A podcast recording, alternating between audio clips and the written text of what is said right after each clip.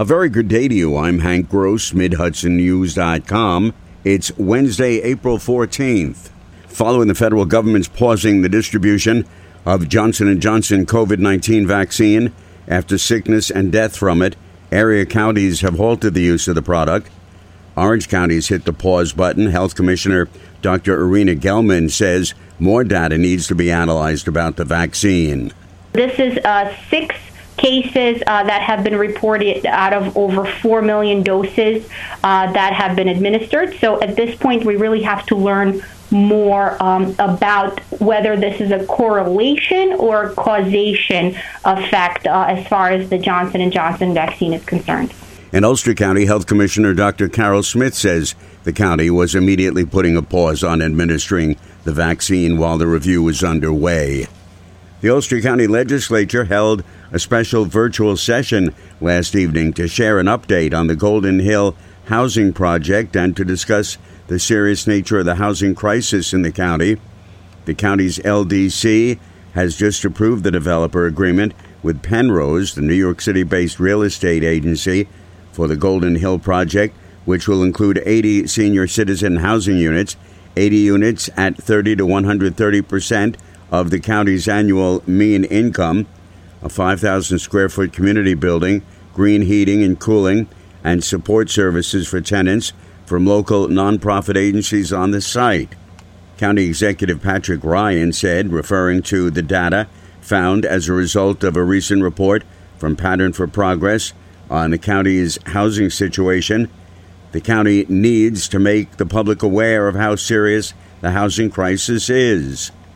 The work of the report um, is meant to be both data for us to, to craft a really effective response, but also um, leverage for us to use to make the case to the public that this is not an issue of some small percentage of our county, but it's an issue of every single uh, resident. It's an economic development issue, and it's also a moral issue that people should be able to afford to live with dignity. Every person should be able to afford to live with dignity in the county. The county legislature is hoping to increase housing developments like the Golden Hill Project and other possible segmented developments as solutions to the problem.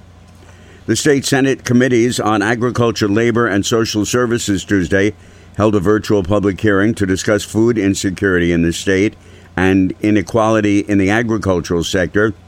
Poughkeepsie Common Council Chair Sarah Salem, who is also the Director of Development for Dutchess Outreach, said the state has made a significant contribution with the Nourish New York program and the last budget's increase in funding to it, but there needs to be more long term solutions and portions of the agricultural budget earmarked for BIPOC, black, indigenous, and people of color farmers fund farmers, especially BIPOC farmers, fund communities, especially historically oppressed and marginalized populations, uh, and incentivize the purchase of local foods throughout communities. Help to fund food policy councils so that folks can proudly make their own food choices. Senate Agriculture Committee Chairwoman Michelle Hinchey of Saugerties said increasing the diversity and amount of farmers within the state is a major priority. We can't address food insecurity without looking at our food systems as a whole, and today we're working hard to start doing that.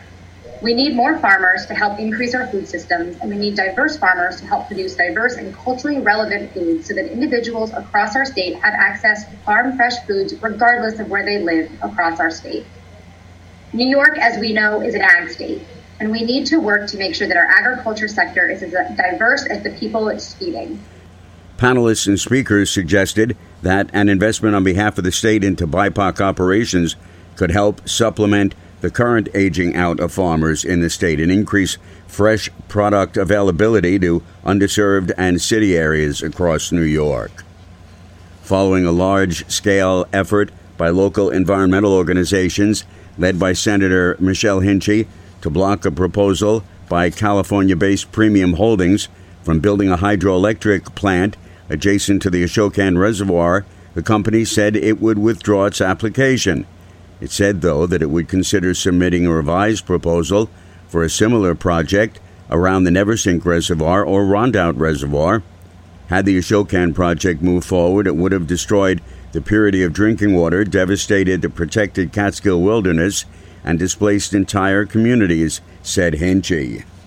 A rowdy off campus party by hundreds of Marist College students on Saturday led to drinking, littering, and even flipping a car in a parking lot at 15 Big Meadow Lane in Hyde Park. A statement from Marist said the college has clear expectations regarding student behavior as outlined in the Student Code of Conduct. It says they do not condone the destruction of property and are working with law enforcement to learn more about the particulars of the event in question. Chief Robert Benson was provided a copy of the car flipping video on Tuesday. The police were able to track down the registered owner of the vehicle who declined to press charges. Dutchess County Executive Mark Molinaro chimed in, urging students to behave. College kids will be college kids, but don't do things that, that uh, damage property. Don't do things that cause us to have to respond when we don't need to. And be a good example for yourselves in the college. Because it occurred on private property, the police cannot arrest anyone. I'm Hank Gross, MidHudsonNews.com.